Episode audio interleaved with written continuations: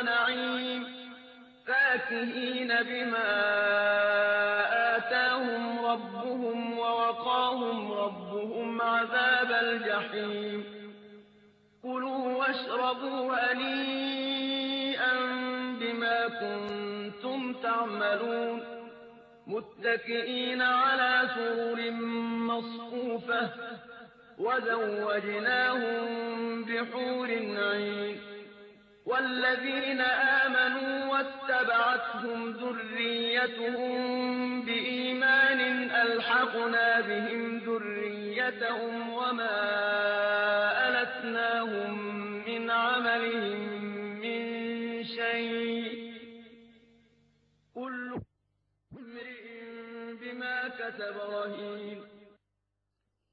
إن الحمد لله تعالى نحمده ونستعين به ونستغفره ونعوذ بالله تعالى من شرور أنفسنا وسيئات أعمالنا. من يهد الله تعالى فلا مضل له ومن يضلل فلا هادي له. وأشهد أن لا إله إلا الله وحده لا شريك له وأشهد أن محمدا عبده ورسوله. أما بعد فإن أصدق الحديث كتاب الله تعالى وأحسن الهدي هدي محمد صلى الله عليه وآله وسلم. وشر الأمور محدثاتها وكل محدثة بدعة وكل بدعة ضلالة وكل ضلالة في النار. اللهم صل على محمد وعلى آل محمد كما صليت على إبراهيم وعلى آل إبراهيم في العالمين إنك حميد مجيد. وبارك على محمد وعلى آل محمد كما باركت على إبراهيم وعلى آل إبراهيم في العالمين إنك حميد مجيد. فلا زلنا مع فوائد قصة الساحر والراهب التي رواها الإمام مسلم في صحيحه من حديث صهيب الرومي رضي الله عنه.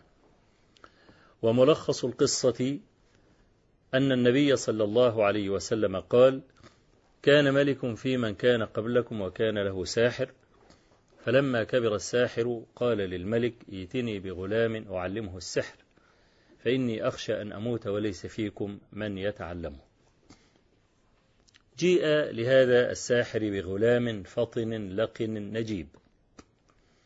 وكان في طريق الغلام إذا سلك إلى الساحر صومعة راهب. فكان يمر على صومعة الراهب فيستمع إلى كلامه فأعجبه كلامه ونحوه. فصار يتأخر عند الراهب فإذا ذهب إلى الساحر ضربه وإذا رجع إلى أهله متأخرا ضربوه فشكى ذلك إلى الراهب فقال إذا ضربك الساحر فقل حبسني أهلي وإذا ضربك أهلك فقل حبسني الساحر. حتى جاء يوم وخرجت على الناس دابة عظيمة قطعت على الناس طريقهم فانتدب الغلام لقتل هذه الدابة. فأمسك الغلام بحجر ثم قال اليوم أعلم إن كان أمر الراهب أحب إلى الله عز وجل أم أمر الساحر. اللهم إن كان أمر الراهب أحب إليك فاقتل هذه الدابة ثم رماها بحجر فقتلها. ففزع الناس وقالوا لقد أوتي هذا الغلام علما لم يؤته أحد. ولما وقع ذلك دخل الغلام على الراهب وقص له ما جرى. فقال له الراهب أي بني إنك اليوم صرت أفضل مني وإنك ستبتلى فإن ابتليت فلا تدل علي. وكان الغلام يبرئ الأكمه والأبرص ويداوي الناس من سائر الأدواء. فسمع به جليس للملك قد عمي. فجمع له هدايا كثيرة ثم أتى فقال ما ها هنا لك أجمع إن أنت شفيتني. فقال إني لا أشفي أحدا ولكن يشفي الله تعالى فإن آمنت بالله دعوت الله فشفاك.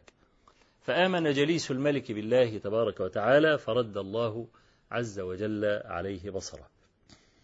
فدخل جليس الملك يوما على الملك فلما رآه قال له من رد عليك بصرك؟ قال ربي. فقال له الملك أولك رب غيري؟ فقال الجليس الله الله ربي وربك. فما زال يعذبه حتى دل على الغلام. جيء بالغلام فقيل له أي بني قد بلغ من سحرك ما أرى تبرئ الأكمه والأبرص وتداوي الناس من سائر الأدواء. فقال الغلام إني لا أشفي أحدا ولكن يشفي الله تعالى. فقال له الملك أولك رب غيري؟ فقال الغلام الله ربي وربك فما زال يعذبه حتى دل على الراهب. جيء بالراهب قيل له ارجع عن دينك قال لا. فجيء بالمنشار فشق نصفين حتى وقع شقاه. ثم جيء بجليس الملك فقيل له ارجع عن دينك قال لا. فوضع المنشار في مفرق رأسه ونشر حتى وقع شقاه. ثم جيء بالغلام فدعا الملك جماعة أو نفرا من أصحابه قال خذوه على قمة أعلى جبل فإن رجع وإلا فاطرحوه من على الجبل. فلما أخذوه وصعدوا به الجبل قال الغلام رب اكفنيهم بما شئت. فارتجف الجبل فجعلوا يتردون من عليه ورجع هو إلى الملك. فلما رآه قال ويحك أين أصحابك؟ قال كفانيهم الله بما شاء. فدعا نفرا آخر من آخرين من أصحابه. وقال خذوه في قرقور. والقرقور السفينة الصغيرة. ثم امخروا به عباب البحر فإن رجع وإلا فلججوا به أي أغرقوه. فلما توسطوا به البحر قال رب اكفنيهم بما شئت فانكفأ بهم القارب وغرقوا جميعا ورجع هو إلى الملك. فقال ويحك أين أصحابك؟ قال كفانيهم الله بما شاء.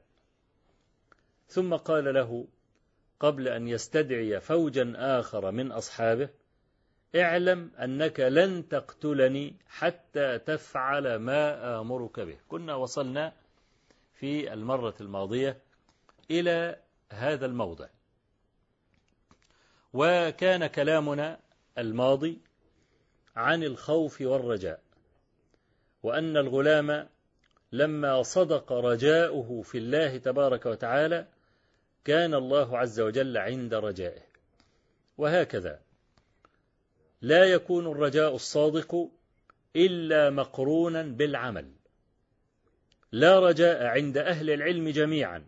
لا رجاء صحيح.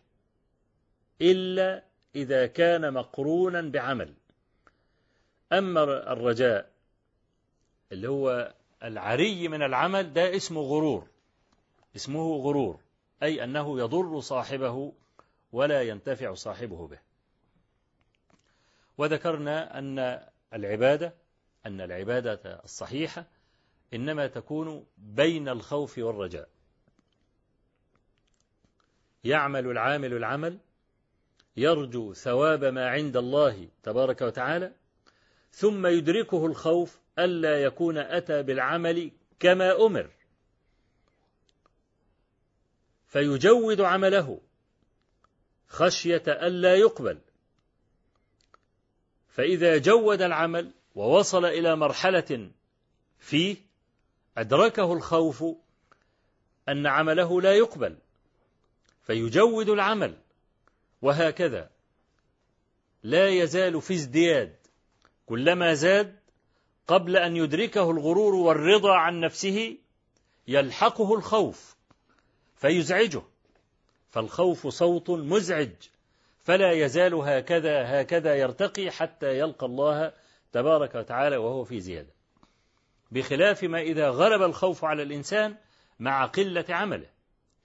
لأننا نعلم ضرورة من الحديث الصحيح عن رسول الله صلى الله عليه وسلم أنه قال لأصحابه اعلموا أنه لن يدخل أحد منكم الجنة بعمله. قالوا ولا أنت يا رسول الله؟ قال ولا أنا إلا أن يتغمدني الله برحمته. ولا أحد فوق رسول الله صلى الله عليه وسلم في العمل أبدا. لا لم يطأ الأرض أحد يمشي بقدمين عليها. كان أعبد لله تبارك وتعالى من رسول الله صلى الله عليه وآله وسلم. ومع ذلك يقول ولا أنا إلا أن يتغمدني الله برحمته. كلنا يهدي إلى الله ما له وإن كان ذا غنى عنه فهو قابله. فإذا علمنا هذه الحقيقة يبقى لا يستطيع أحد منا أن يبذل ثمن الجنة. وإن كان العمل لازما لدخول الجنة لكنه لا يساوي الجنة. يبقى إذن إذا علمنا هذه الحقيقة يبقى ما محل أن يخاف الإنسان لدرجة أن يقعد عن العمل في بعض الناس من شدة الخوف لا يعمل ومن معرفته أن عمله لن يقبل يدركه اليأس.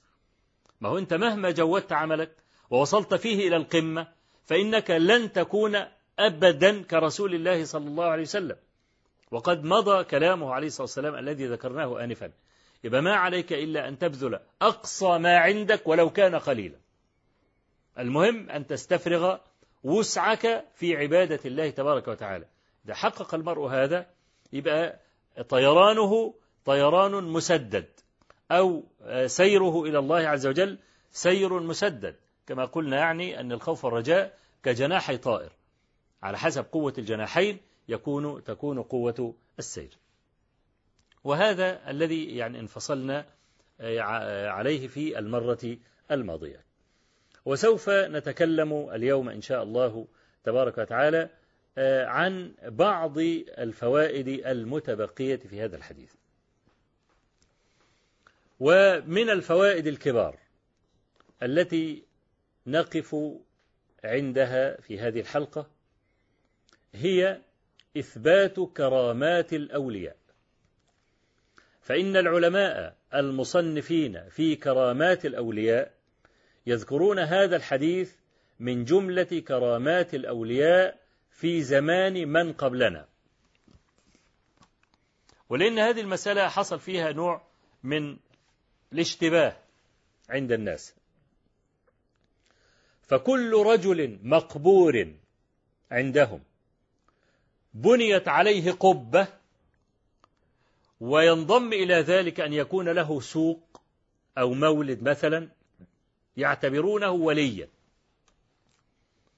وصار لذلك لوازم عندهم. لأنه ولي يبقى بعض الناس يجعلونه ندا لله عز وجل. يطلبون منه الحوائج ويطلبون منه تفريج الكروبات. وإذا وقع رجل في مدلهمة يلزم القبر وصارت هناك أشياء غريبة دخيلة على الإسلام ودخيلة على عقيدته بل دخيلة على عقيدة التوحيد لأنه لا يجوز أن يجعل المرء لربه ندا تبارك وتعالى في العبادة.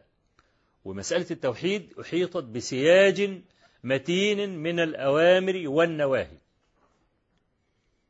فانظر مثلا إلى حديث النبي صلى الله عليه وسلم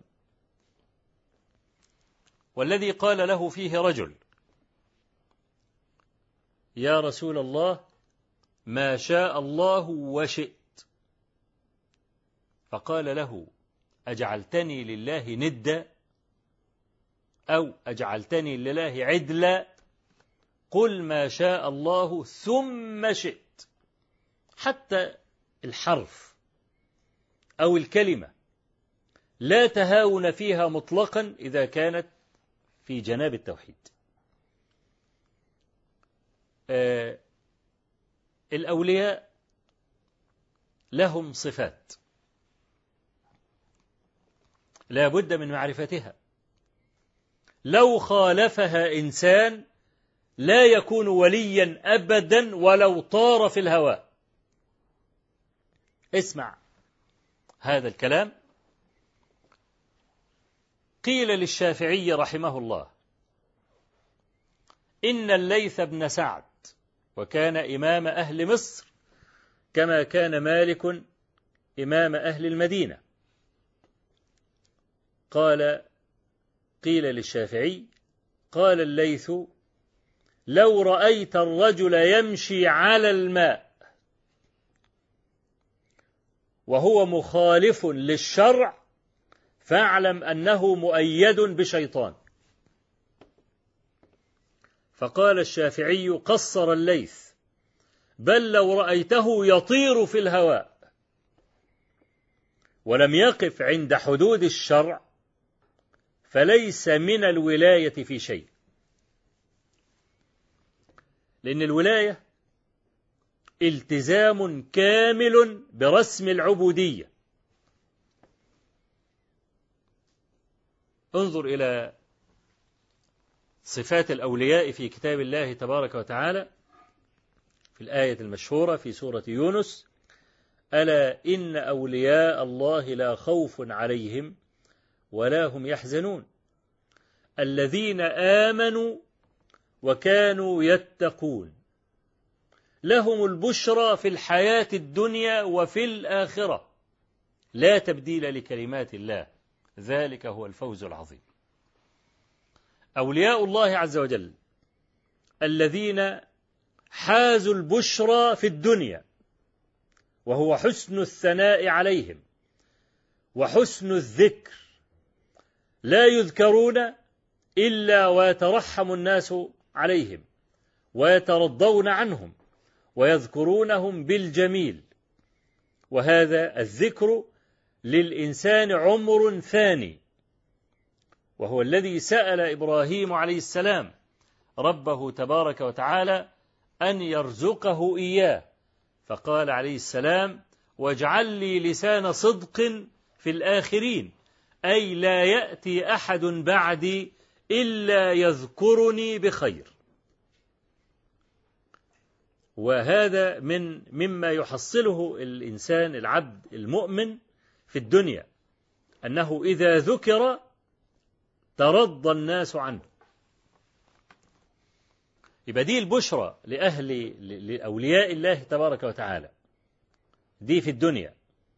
فإذا مضوا بهذا الثناء من الفضلاء وإلا فليس كل ذكر معتبر. يعني هناك أناس من المجرمين ومن الفساق لا يزالون يذكرون حتى الآن على ألسنة بعض الناس بالثناء عليهم. هذا ثناء غير معتبر. إنما الثناء المعتبر أن يكون من عباد الله الأخيار. هي اللي هم أهل العدالة الكاملة. لكن هؤلاء لأجل أن يحوزوا هذه البشرى وهذا الذكر في الدنيا والسعادة في الآخرة يلزمهم عمل قبل أن يموتوا. الذين آمنوا وكانوا يتقون. والتقوى كلمة جامعة لكل ما يحبه الله تبارك وتعالى من العمل الصالح يفعله العبد وأيضا يجتنب ما حرم الله لأن أصل التقوى أن تجعل بينك وبين الشيء وقاية. تجعل بينك وبين الشيء وقاية. اتقي مساخط الله تبارك وتعالى. حتى إذا قيل لأحد اتق الله أي اجعل بينك وبين مساخط الله وقاية من العمل الصالح ومن الاستغفار ومن الذكر فهؤلاء آمنوا أولا وحققوا الإيمان وذاقوا طعم الإيمان أو ذاقوا حلاوة الإيمان كما في حديث أنس رضي الله عنه في الصحيحين. ذاق طعم الإيمان من رضي بالله ربا وبالإسلام دينا وبمحمد صلى الله عليه وسلم نبيا ورسولا. إذا الولاية ليست ادعاء الصحابة أولياء الله عز وجل. لهم كرامات ثابتة لأن الثناء عليهم من النبي صلى الله عليه وسلم على أشخاصهم صحيحة مزبورة مستورة في الكتب. وثناء الله تبارك وتعالى عليهم في القرآن المجيد في آيات كثيرة. دول أولياء أولياء الله. من مشى على نفس منهاجهم وجعل القرآن والسنة أمامه وليس خلف ظهره وقف عند النواهي فلم يتجاوزها. سمع الأمر فأقبل عليه ونفذه بكليته. يبقى إذن الولاية تحتاج إلى عمل. إيمان وتقوى. طيب. هذا الولي أو هذا الإنسان الذي تدثر برداء العبودية الذين آمنوا وكانوا يتقون هؤلاء يسددوا إلى أعظم شيء والذي به نالوا هذه المرتبة وهذه الدرجة ألا وهي محبة الله تبارك وتعالى.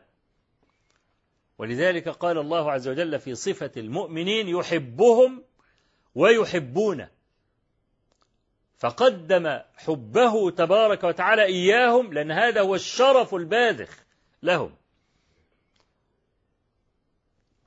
ولأنه أحبهم وفقهم إلى محبته.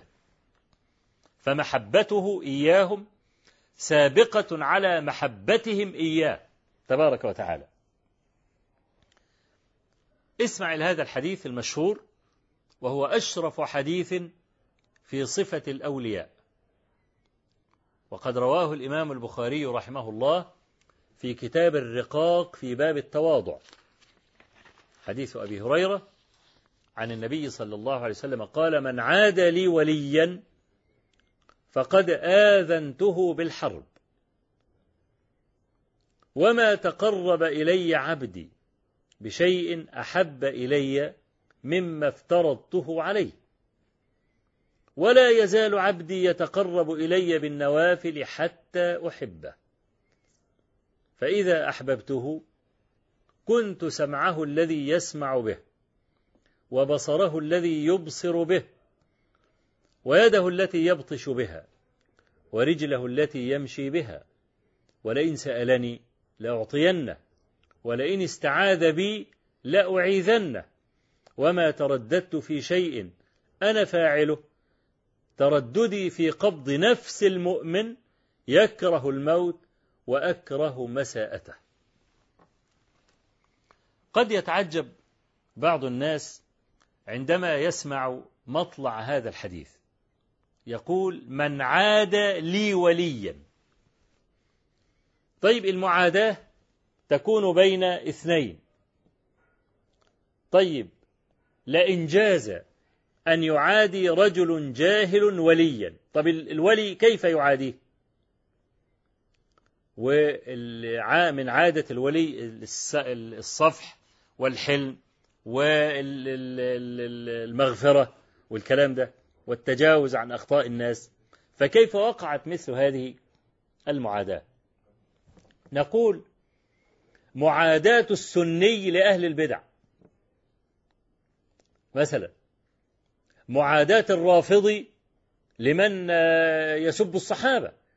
يعني الرجل مثلا يسب أبا بكر رضي الله عنه. ويقول إنه الجبت. ويقول إن عمر الطاغوت. وعثمان بن عفان النعثل. وأي جبت ورد في القرآن فهو أبو بكر وأي طاغوت ورد في القرآن فهو عمر. من تمام ولايتك محبتك أولياء الله تبارك وتعالى. فلو سمعت رجلا يقول هذا في أبي بكر رضي الله عنه شيء طبيعي جدا أن تعاديه. فلا يشترط في المعاداة أن تقع على شيء من حطام الدنيا. لا. بل قد تكون هذه المعاداة أصل من أصول الدين. يعني الحب في الله والبغض في الله أصل من أصول الإيمان. أن تحب أولياء الله وأن تكره أعداء الله. وأعداء أولياء الله حقا ممن ثبتت لهم الولاية. فالله تبارك وتعالى يقول من عاد لي وليا فقد آذنته بالحرب. أي فقد استحل محاربتي. ومعلوم أن من استحل محاربة الله مغلوب. ثم قال صلى الله ثم قال تبارك وتعالى في إلهي وما تقرب إلي عبدي بشيء أحب إلي مما افترضته عليه. ولا يزال عبدي يتقرب إلي بالنوافل حتى أحبه. فيبقى عندنا حبان. الحب الأول الذي يحوزه العبد إذا وقف عند الأوامر والنواهي. يقال له افعل فيمتثل. يقال له قف فيقف. حتى لو كان ذلك على خلاف هواه. وهو ده رسم العبودية. لله عز وجل فرائض افترضها على العبد. وهذا يخرج منه ما افترضه الإنسان على نفسه. يعني مثلا لو أن إنسانا فرض على نفسه صيام نذر مثلا. فهل هذا داخل تحت الحديث؟ لا. لأن الحديث يقول وما تقرب إلي عبدي بشيء أحب إلي مما افترضته عليه. فخرج من هذا ما افترضه المرء على نفسه. إذا أتى المرء بالعبادة على وجهها أورثه ذلك لذة القرب اللي هي النافلة اللي هي القسم الثاني أو النوع الثاني من الحب. لأنه لا يتصور أبدا أن يلتذ إنسان أو يقبل على نافلة إلا وقد أتى بالفريضة. دي مسألة بدهية. غير متصور أبدا أن يضيع المرء ما افترض عليه وأن يواظب على ما أمر به استحبابا. ولذلك إحنا لما بنحب نقيس التزام إنسان نقيسه بالنظر إلى مستحباته التي يأتيها أو إلى النوافل وليس بالنظر إلى الفرائض. يعني رجل مثلا يصوم رمضان. ممكن يترك النوافل؟ آه ممكن يترك النوافل. طب رجل مواظب تماما على النوافل. لا يترك صيام نافلة ولا صلاة نافلة ولا إنفاق نافلة ولا حج نافلة. مثلا هل يتصور في هذا الإنسان أن يضيع الفريضة؟ يعني إنسان مثلا لا يخرج الزكاة وهو دائم الصدقة؟ دي مسألة غير متصورة. إنسان مثلا يقوم الليل كل ليلة ومواظب ثم يضيع الفريضة؟ هذا غير متصور. إنسان يصوم يوم ويوم أو يصوم الدهر أو اثنين وخميس أو ثلاثة أيام من كل شهر. ومواظب على هذا أتم المواظبة. إذا جاءه رمضان ضيع رمضان هذه مسألة غير متصورة. فأنا إذا نظرت إلى النوافل والتزام الإنسان بها أعلم يقينا أنه لا يضيع الفريضة. بخلاف من التزم بالفريضة يمكن أن يضيع النافلة. يبقى أنا لما أحب أقيس يعني التزام إنسان لا أقيس التزام الإنسان بدوامه وعلى الفريضة إنما بدوامه على النافلة. ولذلك كان الحب الثاني كان من ثمرة الحب الثاني ذلك الذي ذكره رب العالمين تبارك وتعالى في هذا الحديث الإلهي. قال فإذا أحببته أي تم له الحب بأنه فعل المأمور على سبيل الوجوب وفعل المستحب الذي لم يؤمر به جزما فعل هذا وكمل به ذاك. قال فإذا أحببته كنت سمعه الذي يسمع به وبصره الذي يبصر به ويده التي يبطش بها ورجله التي يمشي بها ولئن سألني لأعطينه ولئن استعاذ بي لأعيذنه. يبقى إذن هؤلاء الأولياء هم في معية الله عز وجل لا يخاف عليهم ولا يدركهم حزن. ده لمن تمكنت الولاية في قلبه. بأي شيء تثبت الولاية؟ ما إحنا دلوقتي بنغربل. نطلع بقى ما يظنه الناس ويزعمونه في بعض الكتب إنه عبارة عن كرامات وهي خطل محض ويعني شيء أشبه بالأساطير. وبين ما هو حقيقي صحيح. إذا أردنا أن نثبت ولاية إنسان بأي شيء تثبت الولاية؟ تثبت الولاية بثناء الناس عليه. وثناء الناس اللي هم أهل العلم أهل الفضل الذين يعرفون معنى العبادة والذين يعرفون معنى العدالة ويعرفون أيضا ما هي الكرامة. فإذا أجمع العلماء على الثناء على دين إنسان وعلى فضله ولا يزال ذكره حتى الآن كريما كلما ذكر لا يذكر بسوء ده داخل في الولاية قطعا. فإذا ثبتت كرامة له بالإسناد الصحيح. وده شرط أساسي. كرامة لا بد لها من إسناد صحيح. مش تأتيني مجهولة الهوية مثلا أو شيء لا يصدقه إنسان. كما يعني يذكر كثير من الناس كرامات لبعض الناس وهي أشبه بالأساطير. يعني كتاب مثلا طبقات الشعراني. أو جامع كرامات الأولياء للنبهاني. من أراد أن يضحك فليقرأ في هذين الكتابين. فيها أشياء غريبة الشكل. يعني الشعراني مثلا يذكر في كتاب الطبقات عن رجل يقول وكان رضي الله عنه يخطب عاريا. إيه طب إيه طب إيه رضي الله عنه دي بقى؟ وإزاي يطلع المنبر وهو عاري؟ ملط. إيه الكرامة اللي في ديت يعني؟ مثلا دي مذكورة في تراجم بعض المترجمين في طبقات الشعراني. بل في كمان أبو مدين المغربي. ده أبو مدين المغربي ده حكايته حكاية. رؤيا يخطب الجمعة في يوم واحد في ثلاثين مسجدا. دي مذكورة في كرامات أبي مدين المغربي. إزاي؟ 30 مسجد هو في 30 مسجد في وقت واحد؟ بيخطب الجمعة؟ ومش كده. كان له ابن اسمه أحمد وأشفى على الموت. خلاص بيموت يعني.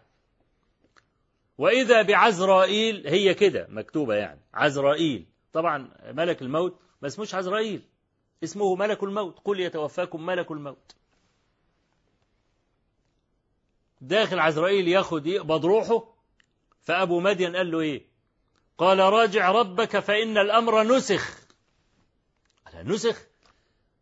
وملك الموت ما يعرفش. واللي بيقول له كمان ده أبو مدين المغربي كمان بيقول له الأمر نسخ راجع ربك. قال لك وعاش أحمد بعد هذه المرضى ثلاثين سنة. ده مش كده بس. مر أبو مدين المغربي ده على واحد والواحد ده كان له حمار. وإذا السبع الأسد يعني كان نص الحمار. وراجل صاحب الحمار واقف بعيد وخايف يقرب. فأبو مدين معدي فلقى الرجل مرعوب وببص للحمار والأسد أكل نص. فناداله أبو مدين نادى للراجل ده وقال له تعالى وراحوا الاثنين للأسد قام أبو مدين ماسك ودن الأسد كده شده من ودنه وقال لمين للراجل صاحب الحمار؟ خذه واستعمله مكان حمارك. طالما إنه كان نص الحمار بالهنا والشفا ها خذوا انت بقى واعملوا حمار. فبقي معه هذا الأسد حمارا إلى أن مات. ده كلام إيه ده؟ دي ممكن تذكر في كرامات الأولياء؟ أين إسنادها؟ والكلام ده هو من الذي أنا أنا بقول الكلام ده لمن يسمعني الآن. أتصدق مثل هذا؟ صدق أو لا تصدق؟ في جامع كرامات الأولياء للنبهاني بيقول إن في واحد من أشراف البلد الكبار يعني بنت واقفة على شط النهر يعني طلع تمساح خطفها. فالراجل بقى اللي هو أبو البنت جاء مرعوب للشيخ صاحب الترجمة وقال له إن التمساح خطف بنتي. فالشيخ ما تحركش من مكانه إنما بعت تلميذ من تلامذته وقال له روح في المكان اللي التمساح خطف فيه الشيء البنت دي وناديله قول له يا تمساح كلم الفرغل. فوقف فعلا هناك ونادى عليه وإذا التمساح طلع كالمركب العظيم وبدأ يمشي في الشوارع والناس حواليه وقدامه والكلام ده. أول ما وصل التمساح بيت الشيخ دعا الشيخ حدادا وقال خلع له اسنان والحداد قعد بقى يخلع في اسنان الإيه؟ التمساح. وبعدين قال له إيه؟ قال له إلفظ البنت. يعني إيه؟ يطلعها يعني. هو خلع سنانه ليه؟ لأن أصل خاف إن هو لما يجي يطلع البنت من بطنه من بقه يعني يوم يخدش البنت ولا يجرحها. فقام مخلع له إيه؟ مخلع له اسنان وقال له إيه؟ الفظ البنت. فالمهم لفظها طلعت البنت مدهوشة من بطن التمساح ولم تصب بأذى وقال له إياك إنك أنت تعمل العملية دي تاني وتخطف حد طول ما أنا عايش. قال لك فانصرف التمساح ودموعه جارية حتى نزل في النهر. ده ده مثل مذكور في جامع كرامات الأولياء. برضو ذاكر في الشعراني أظن في ترجمة الدريني أو أو عن الشيخ الدريني إنه راح برضو معزوم عند واحد من الجماعة اللي هم المريدين وكده فذبح له فرخ. الفرخة دي كانت عزيزة جدا على صاحبة البيت. فلما جاء الشيخ والكلام ده فقال له دي مراتي زعلانة جدا جدا على الفرخة وبتاع. فأول ما دخل الدورين ده فقال للفرخة وهي في الحلة مشوية مطبوخة وفي المرقة والكلام ده. قال لها هش! فطارت الفرخة وقال يكفينا المرق ولا تتشوشي. ده برضه مذكور في كرامات الأولياء. أولياء إيه دول بقى إن شاء الله؟ فهذا الجنس من الترهات ده كله ضلال. وهذا كله لا يمكن أن يدخل في كرامات الأولياء. لا نحن معاشر أهل السنة نثبت كرامات الأولياء. هذا من اعتقادنا. هذا من اعتقادنا. ولكن دخل على هذا شيء كبير جدا وهائل جدا من الخرافات. لا إحنا النهاردة بنأصل بقى الولي من هو والكرامة وبما تثبت الكرامة ونماذج من الكرامات. لمن سبقونا؟ ممن صح الإسناد إليهم وكرامات لأولياء لأولياء الصحابة رضي الله عنهم جرت في عهد النبي صلى الله عليه وسلم وكرامات لهؤلاء الأولياء. جرت بعد عهد النبي صلى الله عليه وسلم بل وفي هناك كرامات للتابعين وتابعيهم وبعض الأئمة المتبوعين ممن ثبتت هذه الكرامات لهم بالأسانيد الصحيحة. ونذكر بإذن الله تبارك وتعالى بعض هذه النماذج سواء ممن سبقونا من الأمم التي خلت أو من زمان رسول الله صلى الله عليه وسلم نذكر شيئا من هذا بعد الفاصل إن شاء الله تبارك وتعالى. والسلام عليكم ورحمة الله وبركاته.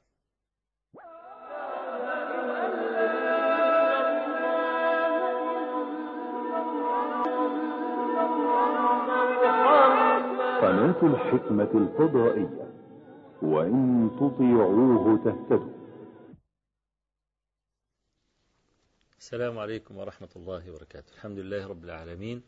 والصلاة والسلام على نبينا سيد المرسلين وعلى آله وأصحابه أجمعين. ذكرنا أن الكرامة لا تثبت إلا بإسناد صحيح. الإسناد الصحيح له خمسة شروط عشان ما فيش أي إنسان يجيب لي أي إسناد ويقول لي ده, ده, ده إسناد ثبتت به كرامة ما. لا. الإسناد الصحيح له شروط خمسة. ذكرها علماء الحديث في قولهم الحديث الصحيح هو ما اتصل سنده بنقل العدل الضابط عن مثله إلى منتهاه من غير شذوذ ولا علة. يبقى الإسناد الصحيح له شروط خمسة اتصال السند عدالة الرواة ضبط الرواة عدم الشذوذ عدم العلة. يبقى دي خمس شروط. أي الكرامة زيها زي أي حديث بينقل. أي كلام ينقل حتى يكون صحيحا لابد أن تنطبق عليه هذه الشروط الخمسة. والكرامات التي في كانت في الأمم السابقة لن أخرج في ذكر هذه الكرامات عن الصحيحين أو أحدهما وهما أصح كتابين بعد كتاب الله تبارك وتعالى كما هو المتعارف عليه بين كل علماء الشريعة من أهل السنة والجماعة وليسوا من أهل البدع. أهل السنة والجماعة يقولون أصح كتابين بعد كتاب الله عز وجل البخاري في المقام الأول وكتاب الإمام مسلم في المقام الثاني. نأخذ مثلا عندنا قصة أصحاب الغار. أنا طبعا لن أذكر قصة أصحاب الغار لأنكم تعرفونها.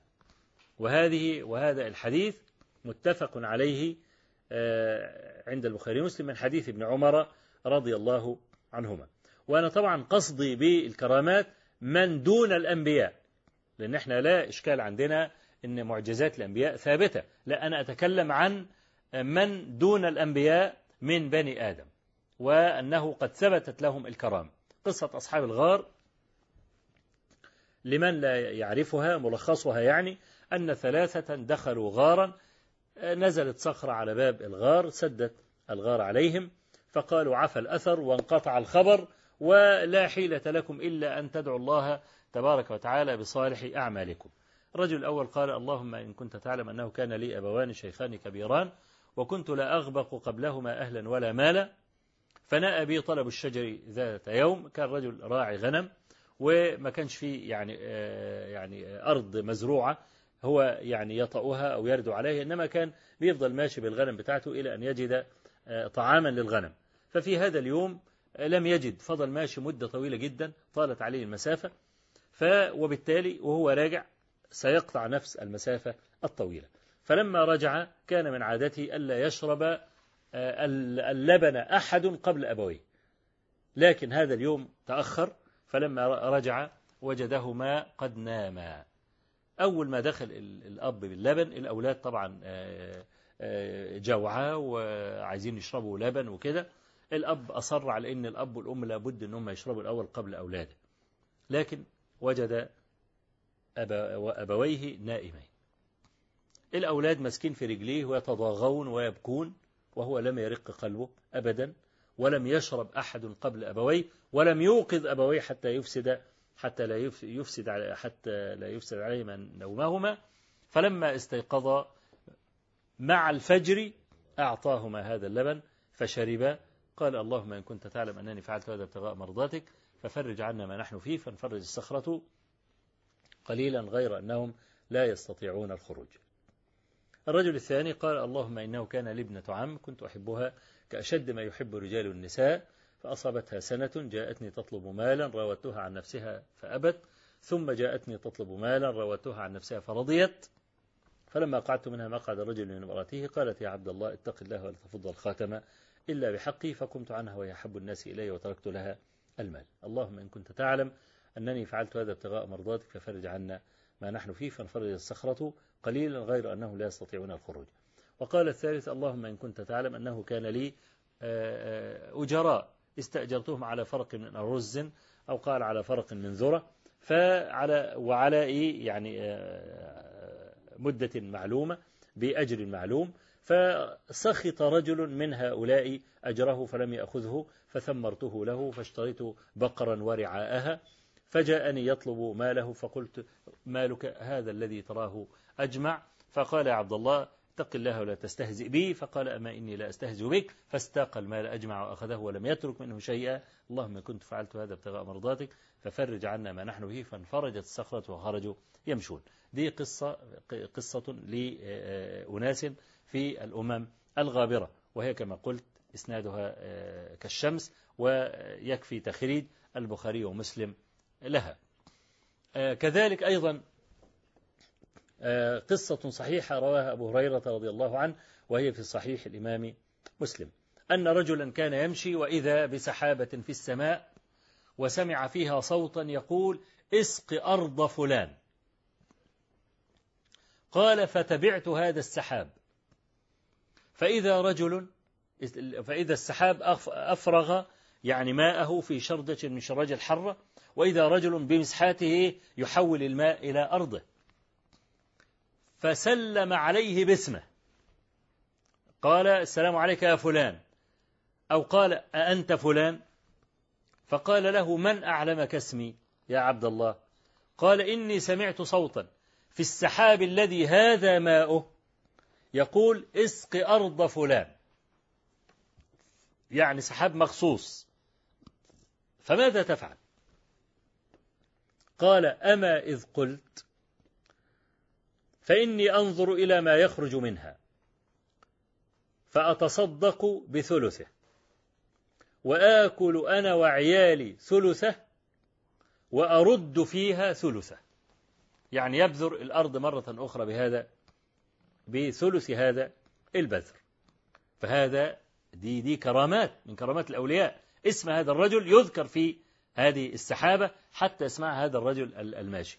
كذلك قصة الخشبة والحديث ده رواه الإمام البخاري رحمه الله في غير في غير ما موضع من صحيحه برضه من حديث أبي هريرة رضي الله عنه. قال قال رسول الله صلى الله عليه وآله وسلم تسلف رجل من رجل ألف دينار. فقال ائتني بشهيد. قال كفى بالله شهيدا. قال ائتني بكفيل. قال كفى بالله كفيلا. قال له صدقت. وأعطاه المال بلا مستند. يعني فيه لكن بيالة ولا في شيك ولا في حاجة من دي خالص. بمجرد أن الرجل قال كفى بالله شهيدا كفى بالله كفيلا فعظم اسم الله تبارك وتعالى وأعطاه المال بلا مستند. الرجل أخذ الألف دينار على موعد معلوم. وانطلق يتاجر بها في البحر. فلما جاء الموعد الذي ينبغي أن يسدد المدين الدين لصاحبه هبت ريح عاصف انقطعت حركة الملاحة الأمواج صارت كالجبال وبين الدائن والمدين البحر. ده على شط ينتظر صاحبه على أساس الموعد وهذا على الشط الآخر معه الكيس بألف دينار ينتظر مركبا حتى يركب ويذهب إلى صاحبه. المهم أن الرجل المدين وقف كثيرا وعجز أن يجد مركبا ليذهب إلى صاحبه. في هذا الوقت الرجل صاحب الدين على الشاطئ الآخر يقف أيضا ينتظر صاحبه. في بعض الروايات أن صاحب الدين كان يسأل الناس رأيتم فلانا؟ يقول آه نعم رأيناه. رأيناه؟ كان يتاجر في البحر. فقال الرجل صاحب الدين يعني ورفع بصره في السماء قال اللهم إني أعطيت المال بك. قال لي كفى بالله شهيدا كفى بالله وكيلا صدقته وأعطيته المال بك. والرجل كما قلت المدين برضه منتظر ومش لاقي. لما عجز هذا المدين أن يجد مركبا أتى بخشبة ونقرها ووضع الكيس فيه ألف دينار وكتب كتابا إلى صاحبه آه، أنني عجزت عن أن أجد مركبا ويعني إني استودعت هذا المال ربي الشهيد الوكيل آه، في هذا المال وبعدين زجج عليها مسمر بقى على الايه؟ على الصرة اللي فيها الألف دينار. ثم قال رب جعلتك وكيلا وكفيلا فأقل صاحبه ورمى بالخشبة في البحر. طبعا يعني ما ظنك بخشبة؟ الأمواج كالجبال وهي خشبة طول كده يعني. إيه خشبة؟ لكن كما قال الله عز وجل ما من دابة إلا هو آخذ بناصيتها. إن ربي على صراط مستقيم. الموج لم يبتلع الخشبة إنما الخشبة عبرت هذا البحر ووقفت أمام صاحب الدين. فصاحب الدين لما يئس أن يأتي مركب وأن يأتي صاحبه إذا بخشبات تتأرجح أمامه فأخذها وقال آخذها. أستدفئ بها أنا وعيالي. طبعا ليه؟ لأن واضح من سياق الحديث أن الجو كان برد جدا إن الريح عاتية والأمواج وتوقفت حركة الملاحة والكلام ده. فلما أخذ الخشبة وذهب إلى البيت أتى بقدوم نقرها وإذا بصرة تنزل من هذه الخشبة فتحها وإذا كتاب منه إلى صاحبه. يقول له إني عجزت أن أجد مركبا وقد إيه استودعت الله عز وجل هذا المال. كل هذا والرجل مدين ينتظر مركبا حتى يؤدي الدين لأن هو أخذ الدين يدا فلا بد أن يرجعه يدا بيد أيضا. حتى هدأت بقى الأمواج وبدأت حركة الملاحة إنها تسير وكده أخذ الرجل مركبا وانطلق إلى صاحبه بألف دينار أخرى ودخل عليه فقال والله هذا أول مركب أجده وما وجدت مركبا قبل ذلك. فقال له صاحب المال هل أرسلت إلي شيئا؟ فقال له أقول لك هذا أول مركب. فقال صاحب المال له ارجع راشدا فقد أدى عنك وكيلك. تبارك وتعالى. في صحيح ابن حبان من وجه آخر عن أبي هريرة في هذا الحديث قال أبو هريرة فلقد رأيتنا نتمارى وتتعالى أصواتنا عند رسول الله صلى الله عليه وآله وسلم أيهما آمن من صاحبه؟ آه الذي رمى بالخشبة في البحر أم الذي لم يجحد المال؟ فهذا أيضا من كرامات الأولياء.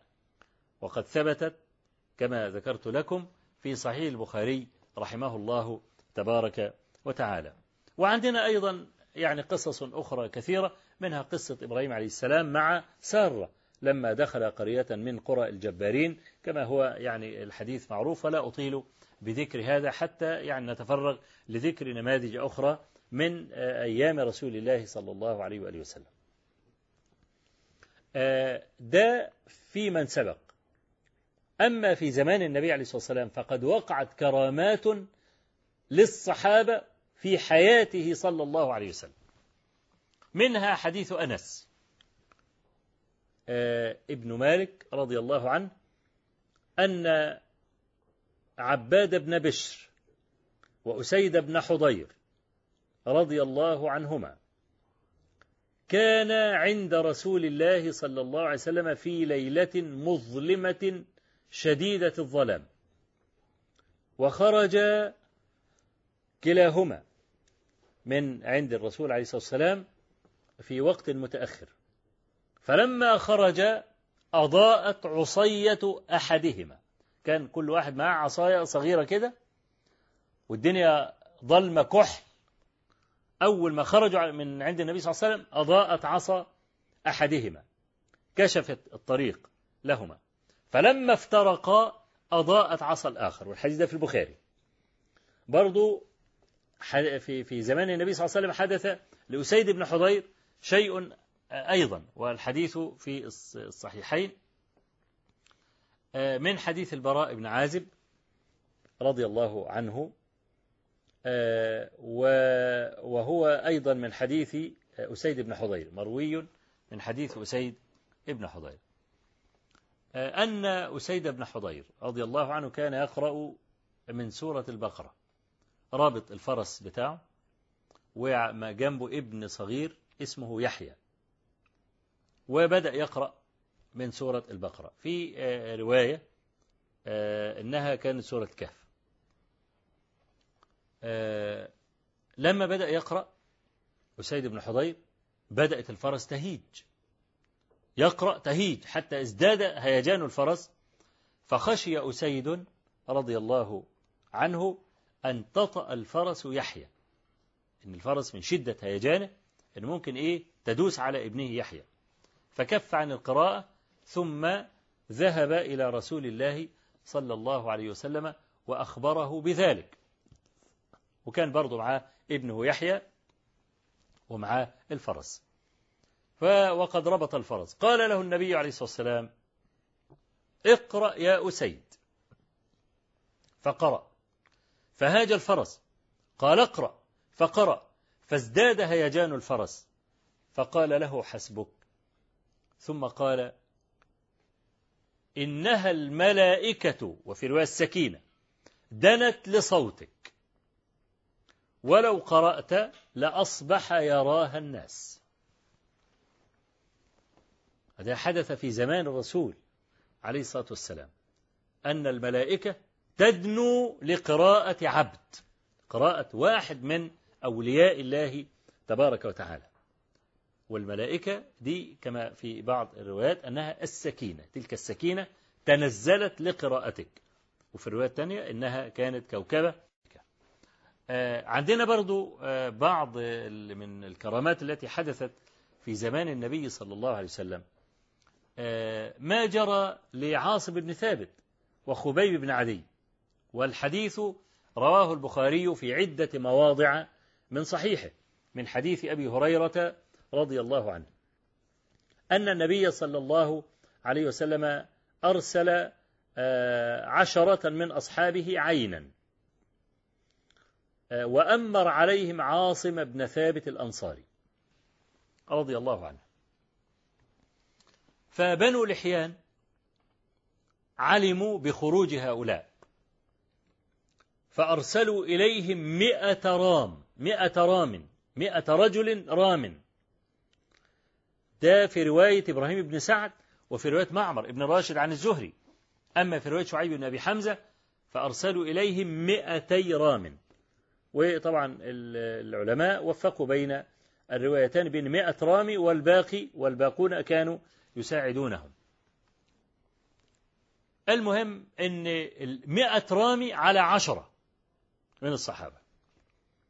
أول ما الصحابة شافوا المنظر ده لجأوا إلى فدفد من الأرض فدفد المكان المرتفع. بدأ يحصل حوار بين هؤلاء المشركين وبين الصحابة. فالمشركون قالوا للصحابة انزلوا على العهد والميثاق ولا نضركم. عاصم بن ثابت قال أما أنا فلا أنزل في ذمة كافر. اللهم أبلغ عنا نبيك. وبدأ يحصل بقى إيه؟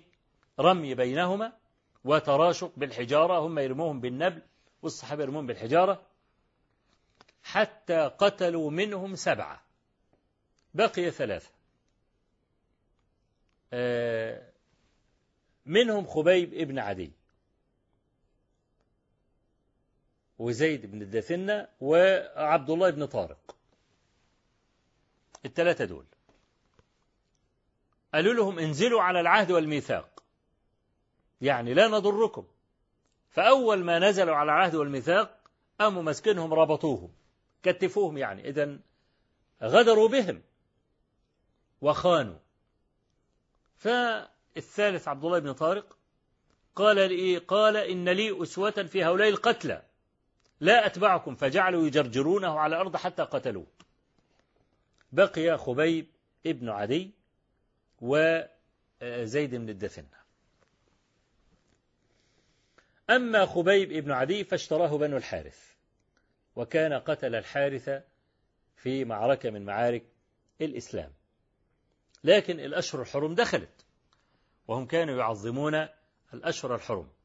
فحبسوا خبيب ابن عدي في سجن وجعلوا السجان امرأة. وبحيث إنهم يجتمعوا يعملوا اجتماعات وبتاع وشوف هيعملوا إيه فيه يعني. تقول المرأة التي كانت تحرس خبيب بن عدي وهذه المرأة أسلمت بعد ذلك. تقول طلب خبيب موسى يستحد بها. موس يستحد بها يعني يحلق شعر العانة. فدرج بني لها. ولد صغير هي المرأة غفلت نامت. ابنها الصغير اللي هي اللي هو معاها دخل عند خبيب ابن عدي وخبيب بيده الموسى. فخبيب أول ما الولد درج ودخل أم واخدهم قعدوا على رجله. انتبهت المرأة فلما رأت ابنها على حجر خبيب وبيده الموسى شهقت. فقال لها خبيب تظنين أني قاتله؟ والله والله ما كنت لأفعل. فقالت المرأة والله ما رأيت أسيرا خيرا من خبيب. ولقد رأيته يأكل عنبا وأنه لموثق بالحديد وليس بمكة ثمرة. وفي بعض الروايات قالت وليس على الأرض حبة عنب. يأكل عنبا قطفا من عنب وهو موثق بالحديد. وكانت تقول إنما هو رزق ساقه الله عز وجل لخبيب. فلما ائتمروا أن يقتلوه وأخرجوه إلى الحل قال لهم دعوني أصلي ركعتين. ثم صلى ركعتين وتجوز فيهما. أي إيه خفف. مش إنه هو هيقتل بقى فأم مفتتح بقى بالبقرة وآل عمران والنساء والكلام ده. لا. صلى وتجوز. وقال لولا أن تظنوا أن بي جزعا من القتل لأطلت. اللهم أحصهم عددا. واقتلهم بددا ولا تبق منهم أحدا. في بعض الروايات أن أبا سفيان رضي الله عنه كان معه ابنه معاوية رضي الله عنه لما دعا خبيب رمى بابنه على الأرض. خشية أن تصيبه دعوة خبيب لأن خبيب كما في بعض الروايات يعني كان يشير وهو يدعو. اللهم احصهم عددا وبشور كده. فما أشار إلى إنسان إلا قتل. واقتلهم بددا ولا تبق منهم أحدا. وأنشد أبياته المعروفة ولست أبالي حين أقتل مسلما على أي جنب كان في الله مصرعي. وذلك في ذات الإله وأن يشأ يبارك على على أشلاء شلو ممزع. آه وبعدين آه بعت أرسل المشركون من يحتز رأس عاصم ابن ثابت. عاصم بن ثابت لأمير السرية اللي هو قال لا أنزل والله لا أضع يدي في يد مشرك أو لا أنزل في ذمة كافر. اللهم أبلغ عنا نبيك. هم بقى عاصم طبعا كان قتل رجلا من عظمائهم فأحبوا أن يأتوا بشيء من جثة عاصم, عاصم حتى يعني يبرهنوا على أنهم قتلوه واشتفوا أخذوا بالثأر يعني. فأرسلوا من يحتز رأسه فأرسل الله عز وجل عليه مثل الدبر. الدبر ذكران النحل. إذا وجدوا أن نحلا كثيرا التف على الجثة فأمهلوا. قال لك خلاص نترك المسألة دي لليل. الليل طبعا النحل بيأوي إلى مسكنة وبعدين نقدر إن إحنا إيه؟ إن إحنا نأخذ رأس عاصم. قال بعض الرائين فلقد رأيت جثة عاصم ترتفع بين السماء والأرض. علق عمر بن الخطاب رضي الله عنه. على ذلك قال إن الله لا يحفظ عبده المؤمن. لأن عاصم بن ثابت رضي الله عنه أبى أن يضع يده في يد كافر وهو حي. فحفظ الله عز وجل عليه عهده وهو ميت. فلم يستطيعوا الوصول إليه ولم ينالوا منه قليلا ولا كثيرا. ده نماذج من كرامات الأولياء حدثت في عهد رسول الله صلى الله عليه وسلم. وطبعا النماذج كثيرة جدا وأنا لست بصدد استقصاء مثل هذه النماذج إنما أذكر إيه؟ إنما أذكر شيئا يسيرا يستدل به على ما غاب عنك. بعد وفاته صلى الله عليه وسلم وقعت كرامات لبعض الصحابة. أذكر منها شيء أذكر منها مثلين. المثل الأول وكلا المثلين لإثنين من المبشرين بالجنة. أولهما سعد بن أبي وقاص رضي الله عنه. وقد روى خبره الشيخان في صحيحيهما من حديث عبد الملك ابن عمير عن جابر بن سمرة رضي الله عنه. قال اشتكى أهل الكوفة سعدا في كل شيء حتى قالوا إنه لا يحسن يصلي طعنوا في صلاته. وسعد بن أبي وقاص هو الذي بنى الكوفة والذي اختط الكوفة في زمان عمر ابن الخطاب رضي الله عنه. أهل الكوفة أو الجماعة اللي كتبوا يعني هذه الشكوى كتبوها ورفعوها إلى عمر ابن الخطاب رضي الله عنه. فأرسل عمر رضي الله عنه إلى سعد رضي الله عنه. وقال له إن أهل الكوفة شكوك في كل شيء حتى قالوا إنك لا تحسن تصلي فأرني كيف تصلي. فقال له يا أمير المؤمنين أما إني لم أخرم بهم صلاة رسول الله صلى الله عليه وسلم. إني أركض في الأوليين وأحذف في الأخريين. أركض يعني أطيل من الركود. وأحذف يعني يقصر في الأخريين. يعني الركعة الأولى والثانية أطول من الركعة الثالثة والرابعة. فقال له عمر ذلك الظن بك يا أبا إسحاق.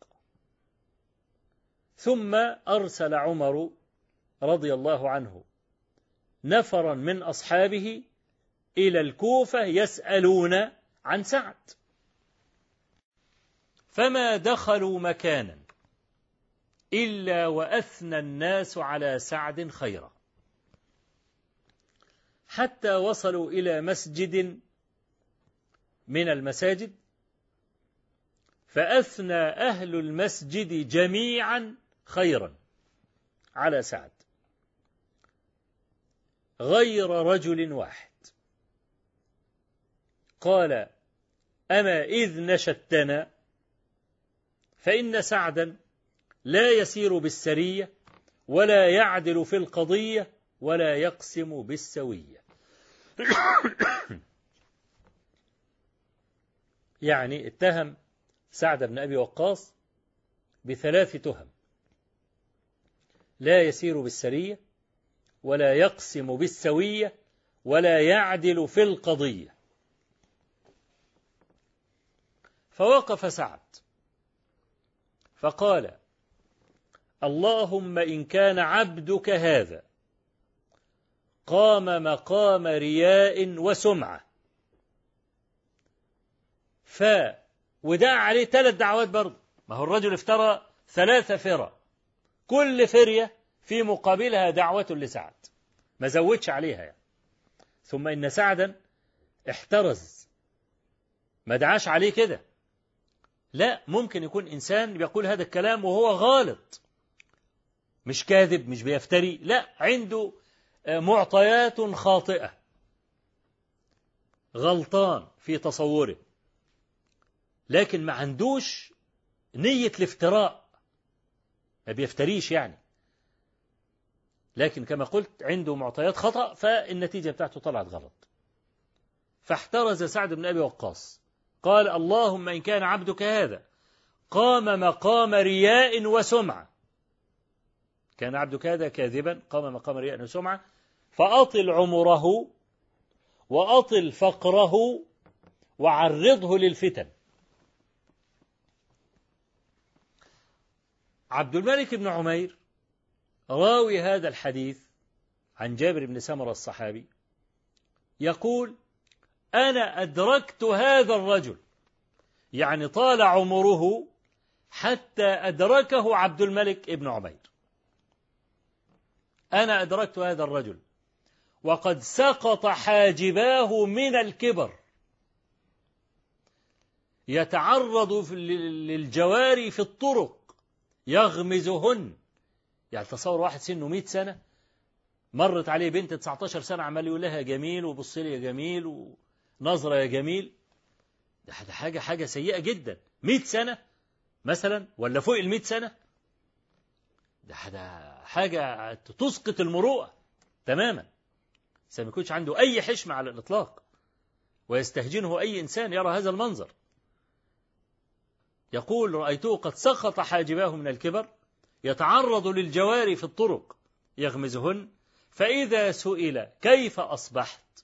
يقول شيخ كبير مفتون أصابتني دعوة سعد.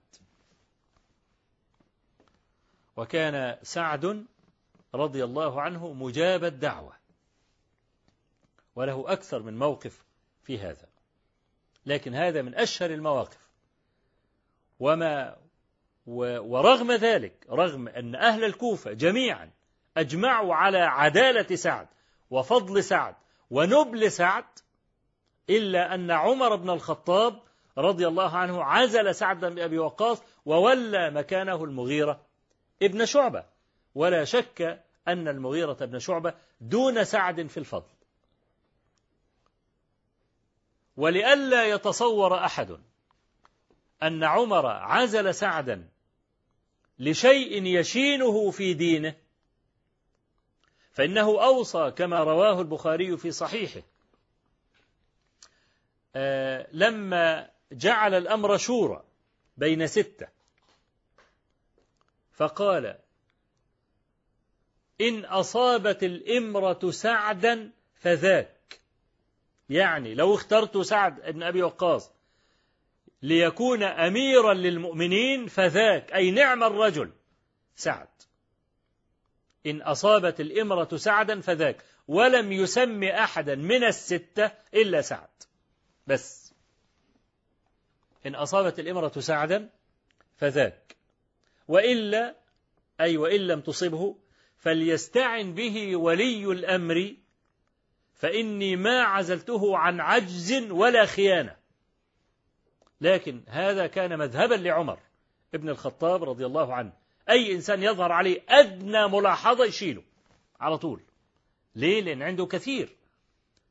فعشان كده أوصى عمر بن الخطاب رضي الله عنه بسعد خصوصا.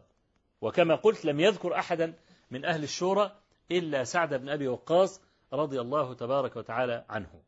والنموذج الآخر لسعيد بن زيد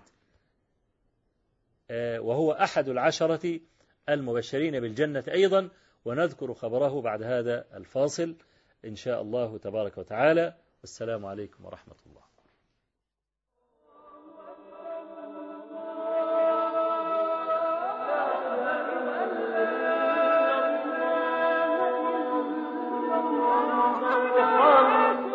قناة الحكمة الفضائية وإن, وإن تطيعوه تهتدوا.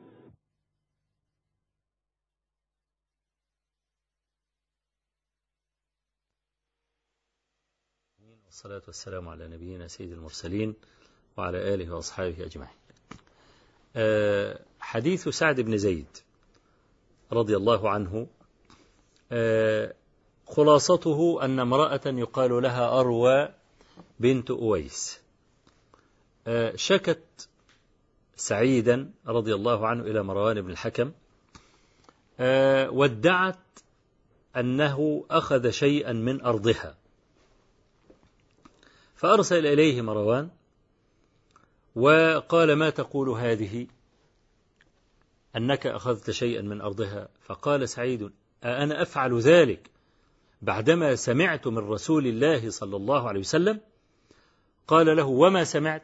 قال سمعت رسول الله صلى الله عليه وسلم يقول من أخذ شبرا من أرض طوقه من سبع أراضين يوم القيامة.